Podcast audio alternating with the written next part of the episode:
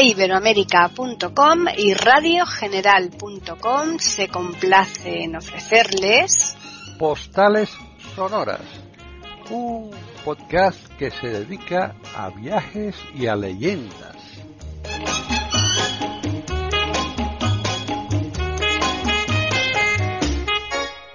Bienvenidos un día más a Postales Sonoras, Cultura y Leyendas en iberoamérica.com. Soy Paqui Sánchez Galvarro y Juan Carlos Parra ya está preparado para continuar nuestro periplo por Italia. El otro día ya finalizamos el recorrido que íbamos realizando durante cuatro semanas, creo, por Venecia y hoy no sé dónde nos va a llevar. ¿Qué tal, Juan Carlos? Hola, buenas tardes. Hola, Paquita. Hola a todos. Bueno, pues hoy vamos a ir, vamos a, pasear por Lombardía. Ah, muy eh, bien. cerca de Milán, vamos a ir a una ciudad que es muy interesante, que es Brescia. Ajá. Eh, de Brescia la conoce mucha gente seguramente porque estuvo allí Guardiola jugando al fútbol, ¿no? Si te acuerdas hace unos bueno, años. no creo que se, no creo que, pues, que por eso se le recuerde mucho. Bueno, eh, hay mucha gente que A lo mejor los del Barça posible, pero vamos, no creo que sea una. te quiero decir que se recuerda a la gente se recuerda muchas cosas por el fútbol, ¿no? Bueno, y Brescia tiene una historia muy interesante. Brescia es una ciudad, eh, pues bueno, muy, es una ciudad, fíjate, muy concentrada, ¿no? Hmm. Eh, de esas ciudades eh, pequeñas, pero que todo lo tiene muy bien puesto, ¿no? Hmm. Es la segunda, la segunda ciudad más grande de, Lombardía. Claro, está normal, la ciudad más importante es Milán, que también la vamos lógico. a. Hmm. Eh, mírate, hay mm, restos, eh, vestigios, ¿no? De celtas, eh, romanos, que es importante, ¿no? Medievales, también renacentistas, etcétera. O sea que es una ciudad rica, ¿no? Y de entre todos estos, eh, lo vamos a ver más un poquitín más adelante, sobresale un monasterio que es el monasterio de San Salvatore y Santa Julia. San Salvador y Santa Julia. Este así fue declarado Patrimonio de la Humanidad eh, por la UNESCO. Es un sitio también importante. Bueno, pues Brescia, Brescia eh, es una de las ciudades más ricas de Italia. Esto es también es un dato que poca gente conoce, y fue uno de los grandes eh, centros eh, del poder lombardo. ¿Te acuerdas cuando hablábamos del poder lombardo en Verona y demás? sí. Esto es en el siglo VI. Y aunque, bueno, no es un sitio pues propiamente del turismo, ¿no? Donde va mucho turismo, ¿no? Hoy pues sigue teniendo pues como esos espacios eh, tan importantes, esos espacios que, bueno, que nos, nos, van a hacer disfrutar si vamos a hacer una visita eh, aquí a este lugar. Y si quieres ya empezamos a recorrer la ciudad. sí, me pues parece perfecto, claro. Vamos a ir al monasterio este que te decía de San Salvatore y Santa Julia. Bueno, pues se trata de un, bueno, de un antiguo monasterio benedictino como no podía ser de otra manera porque fueron los primeros que se fundaron, ¿no? Claro. Este, este fue fundado en el año 753 eh, en una zona de, gran valor arqueológico aquí dentro de la ciudad. En su día fue, pues eh, te lo digo porque en su día fue uno de los eh, conventos más importantes pues, del norte de aquí de Italia y quizá de la cristiandad, ¿no? Y llegó a contar, fíjate, con más de 7.000 miembros, o sea, era un sitio importante, ¿no? Desde luego. Y todo el complejo, para que nos hagamos una idea, eh, ocupaba una superficie de 13.000 metros cuadrados, que estamos hablando de un sitio grande, ¿no? Bueno, eh, aquí se encuentra, vamos a poder encontrar la Basílica eh, Lombarda de, de, San Salvatore, que es una basílica muy interesante, que es del siglo IX. Eh, y también la iglesia románica de Santa María Insolario, que es otro de los sitios también importantes, que es esta ya es del siglo XIII. Eh, y por último la iglesia de Santa Julia. La iglesia de Santa Julia, que es del siglo, no es una iglesia muy moderna como es, tan, tan antigua como esta, es del siglo XVI. Bueno, a finales del siglo XIX eh, se instaló aquí eh, el, museo, uno de los museos importantes eh, de la edad cristiana, un museo que fue importante. Y hubo un proyecto que en 1960, bueno, pues aquí se, transformó en el Museo de la Chita, o sea, ese museo cristiano fue transformado en el Museo de la Chita, ¿verdad? bueno, pues que conserva grandes tesoros de aquí de, bueno, pues arqueológicos, ¿no? Y, también artísticos. entre los cuales pues hay tres domus romae, que son tres casas romanas, ¿no? Esas casas se conservan intactas, que, que, mantienen intactos, te decía, algunos mosaicos sabes que los, eh, las villas romanas tenían muchas, las casas muchos mosaicos, incluso pinturas murales, que esto también es importante para visitar. ¿no? esto, es uno de los atractivos que ya presenta esta ciudad. Y de aquí nos vamos a ir al Duomo Nuevo, si, eh, que es la catedral nueva de, de Brescia si tienes algo que decirlo. Sí, vamos a comentar a los oyentes que estamos comenzando una nueva ciudad, mm, por lo que nos está adelantando Juan Carlos mm, promete mucho. Así que aquí, mm, postales sonoras, cultura y leyendas de iberoamérica.com, esperamos que sigan disfrutando de todo este recorrido. Bueno, pues verás, esta, esta catedral está dedicada a la Asunción, ¿no? Asunción de la Virgen. Es la catedral eh, nueva, como decíamos, el Duomo Nuevo de, aquí de Brescia y fue mm, construida en el siglo es bueno es una, no es no muy moderna tampoco porque es el siglo XVIII pero bueno bajo la dirección de fíjate un, un eh, arquitecto llamado Pietro María eh, Bañadore no es una cosa estupenda lo de Bañadore no pero bueno. Bueno, está en la plaza de Pablo VI, que ya hablaré un poquitín más tarde de ella, ¿no? era Papa, Papa Pablo VI, que sí, claro. lo veremos un poquitín más, más tarde, ¿no? Y se encuentra entre el Duomo antiguo Vecchio y eh, un palacio, que es el Palacio Broleto, que también luego, luego vamos, a, vamos a entrar en él. Eh, donde, antes hubo también un templo paleocristiano, o sea que aquí hay mucha, digamos, eh, corriente telúrica, por decirlo de alguna manera, porque también aquí hubo también un templo anterior romano. Bueno, su fachada eh, es imponente y, bueno, es muy, muy importante, es monumental, vaya, ¿no?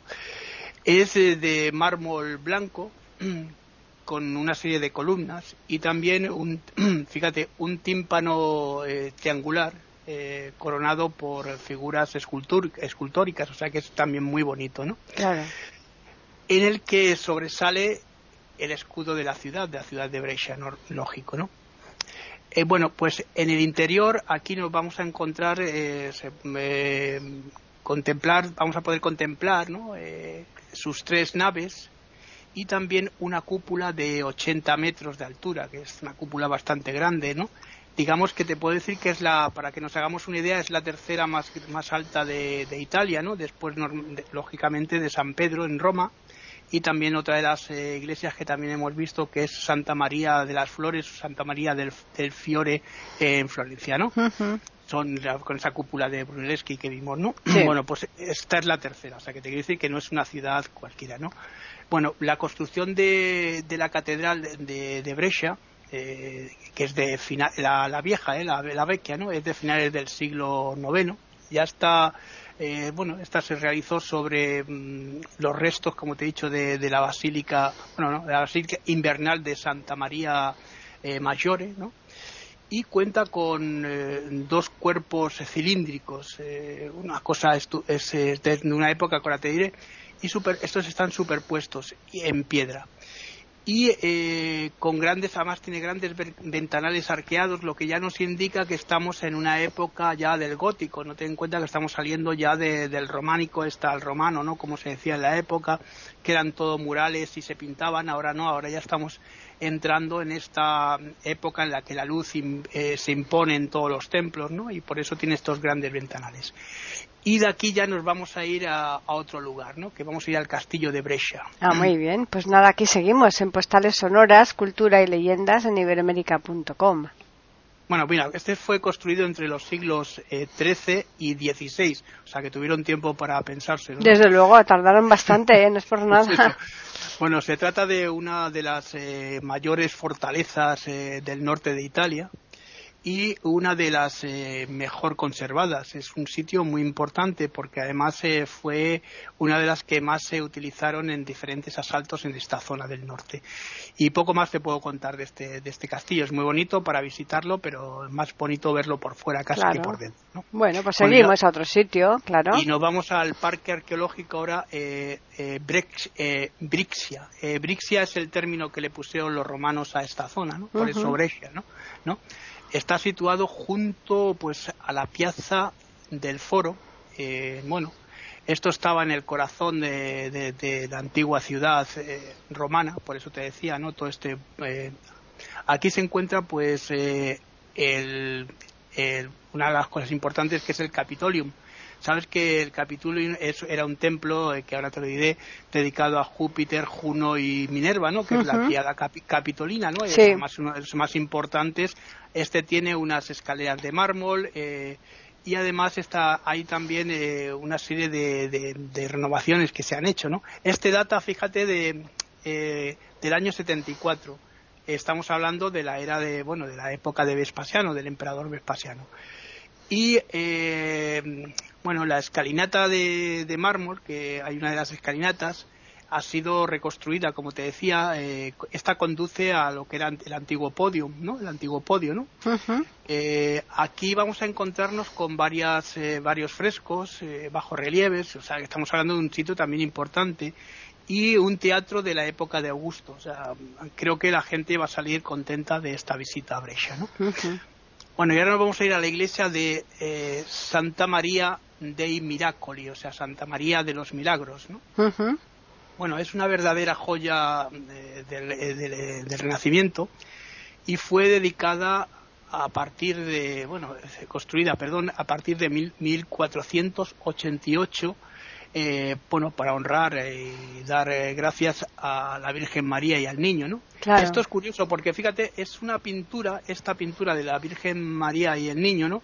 Que está hecha al fresco y esta se encontraba en el exterior de, una casa que había aquí en, en, este, en este lugar antes de, crearse esta iglesia, un fresco que, había. Entonces de ahí se tomó el nombre y se hicieron reproducciones de este, de este fresco que estaba en esta casa.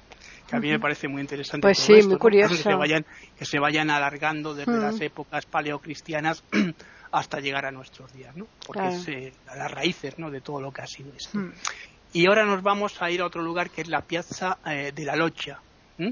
Eh, esta tiene forma rectangular y fue eh, construida pues según un, un, modelo, el modelo veneciano, este veneciano del siglo XV que ya hemos visto en algunas plazas de, de, de la ciudad de Venecia, ¿no? Y en su interior, eh, bueno, dentro de, la, de lo que es el recinto de la plaza, ¿no? Eh, está, hay un palacio, un palacio, el Palazzo eh, de la Locha, ¿no? Que, este, que es, esta era la sede, hoy es la sede del, de la, del comune, ¿no? Que sabes que el comune es el ayuntamiento en italiano, ¿no? De aquí de Brescia. Eh, cuyas obras, eh, bueno, fíjate, las obras comenzaron en el año de este 1492 de este palacio que te he dicho antes, de la logia, ¿no? De la logia, y terminaron 80 años eh, después, ¿no? O sea, que te quiero decir que sí, que tardaron un montón en hacerlo, ¿no? Pues sí. Y también aquí se encuentran otros edificios como el del Monte de Pietà, el Monte de Piedad, ¿no? Y los inmuebles y más estos son digamos los inmuebles más antiguos de aquí de, la plaza. Y otro de los que es también importante es la torre del reloj la torre del orologio que esta es fíjate se empezó en 1540 y se terminó en 1550 que no es mucho tiempo no para, para esa época no de hacer una torre no es eh, esta también es una verdadera joya arquitectónica del renacimiento y hoy acoge pues eh, eventos estos eventos colectivos donde va la gente no eh, son es donde se hacen las reuniones de, la ciudad eh, pues más o menos como podría ser aquí pues, qué sé yo la, plaza mayor la plaza mayor la puerta del sol una cosa así no bueno y de aquí nos vamos a la, a la, a la piazza que te he dicho antes piazza Paulo Paulo Papa Paulo VI bueno, pues vamos a recordarles a los oyentes que estamos en Postales Sonoras, Cultura y Leyendas en iberamérica.com. Bueno, pues eh, esta, este espacio, ¿no? esta plaza, ocupa el corazón de, la ciudad, de la ciudad medieval, esta que estábamos diciendo antes, ¿no? en esta plaza sobresalen el Palazzo eh, Lombardo, evidentemente, que es este que hemos dicho antes, el Palazzo, el palazzo eh, Broletto, que, lo hemos comentado al principio, ¿no? Eh, con una mm, con una singular torre, ¿no? Que es la torre del, del Pegol. también está aquí el Duomo Vecchio, que también lo hemos dicho antes, que es o la catedral antigua, la catedral vieja, no antigua, ¿no?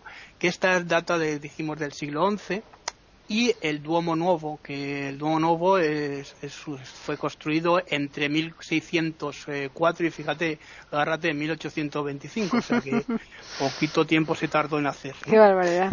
Y de aquí nos vamos a ir a otro lugar también importante, que es una, una, una pinacoteca, ¿no? La pinacoteca eh, Tosio eh. Eh, esta pinacoteca eh, tiene 21 salas, que está bien, ¿no? Para ser un edificio, ¿no? Eh, eh, de las que aquí vamos a ver colgados varias obras, cuadros importantes de Rafael, de Lotto, de Cerruti, también de Cánova, de Canella y Pelagi, ¿no? entre otros. O sea que vamos a poder encontrar también aquí un, lugar importante es una de las importantes de Europa, junto con Uffizi, el Prado y alguna más. Esta pinacoteca es también muy importante, ¿no?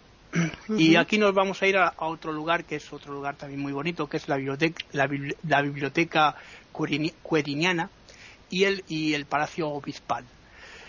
Eh, verás, esta biblioteca eh, fue, bueno, creada en 1747 por eh, eh, orden del cardenal, un cardenal que se llamaba Angelo María mm, Querini, bueno, no podía ser de otra manera, por eso se llama así, ¿no?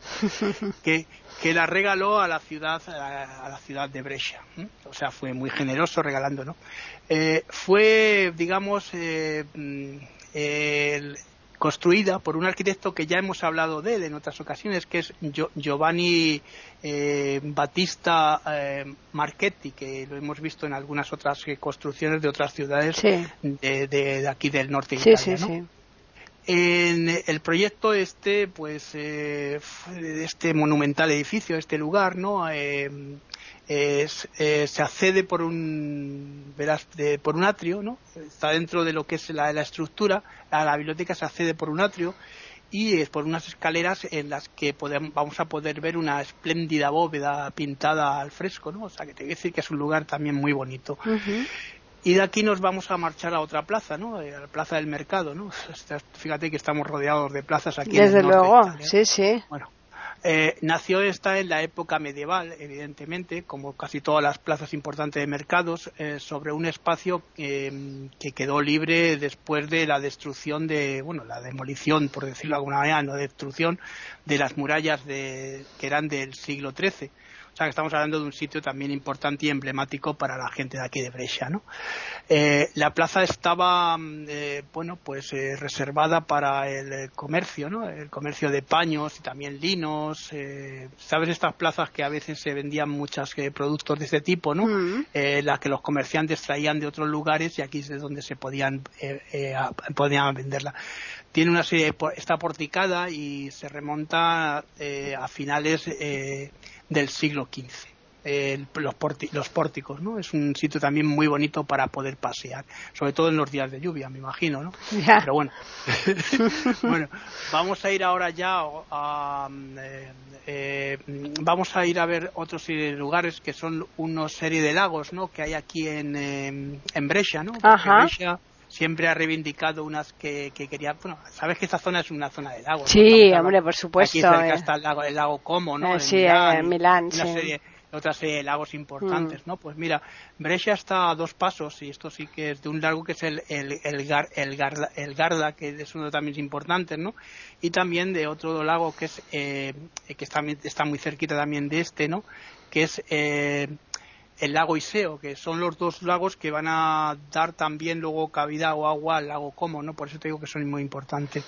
Y los dos se, merecen, por digamos, una excursión, ¿no? Una excursión de varias horas por un motivo, porque vamos a poder disfrutar de una serie de villas aquí eh, de este estilo que, del, norte de Italia, ¿no?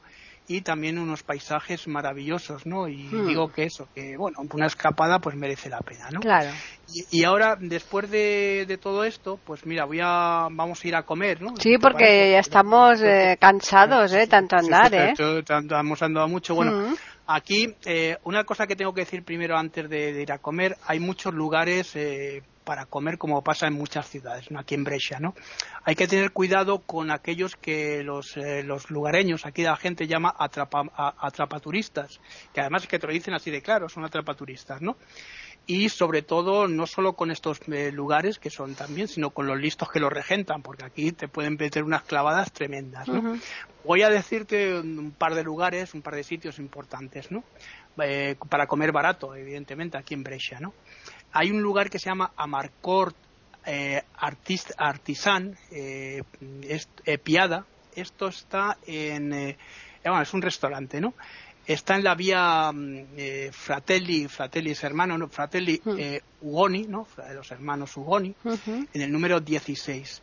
Aquí eh, es barato, sí, y además la comida, por lo que, no, lo que he visto, eh, parece buena, muy buena, deliciosa. Y eh, el plato principal, pues es uno de los platos que no es de aquí local, ¿no? Es un plato que se llama mm, eh, piadana, eh, piadanas, y son de, eh, de Bolonia, son procedentes de Bolonia, pero aquí las hacen exquisitas, ¿no? Es una forma de, de pasta también muy interesante, ¿no? Ujú. Eh, esta especialidad eh, procede, ya como te he dicho antes, de, de Bolonia. ¿no? En Bolonia lo que pasa es que hay muchas especialidades que luego se han difundido por todo el país. Claro. Eh, eh, bueno, pues eh, es ideal para, para, para vegetarianos este lugar y también para veganos. Esto significa que la gente que, que no quiera comer carne o que le cueste comerla, pues aquí lo puede, lo puede hacer. Hay otro tipo de productos, evidentemente, para la gente que come carne, ¿no? Y aquí podemos encontrar eh, platos desde los 3 euros, que es importante la oferta, Desde luego. has- hasta los 7 euros. O sea que te quiero decir que es un sitio muy importante, ¿no? Y otro de los sitios importantes que también he visto por aquí, porque hay muchos, pero por, por decir unos cuantos, es un lugar que se llama eh, Les, Cop- Les Copains, eh, esto es un término también, d'abord. Ujú.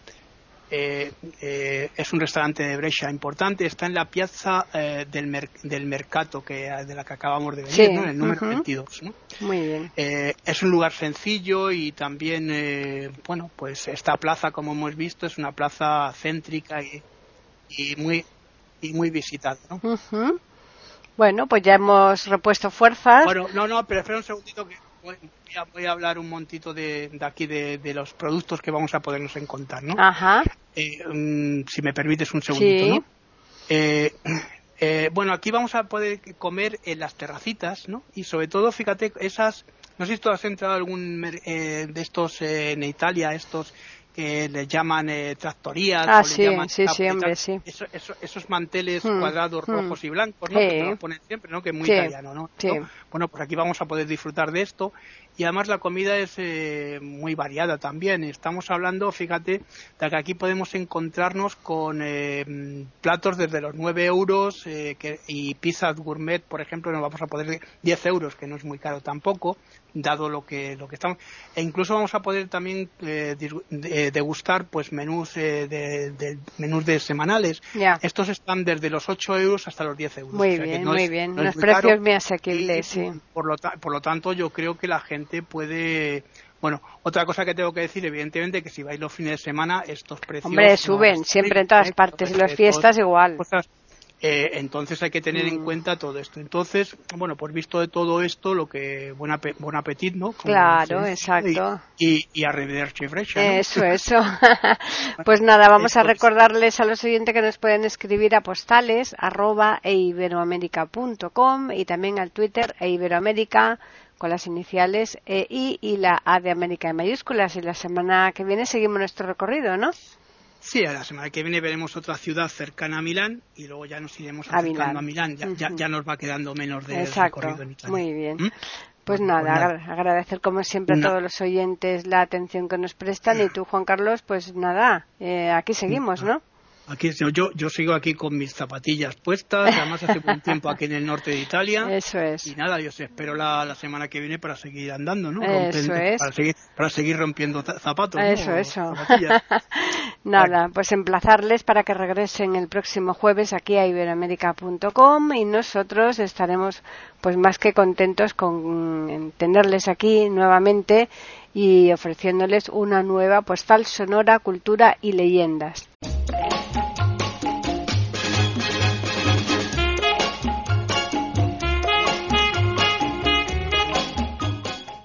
Acaban de escuchar un nuevo episodio de Postales Sonoras, ese podcast que cada semana emitimos con mucho gusto en iberoamerica.com y radiogeneral.com.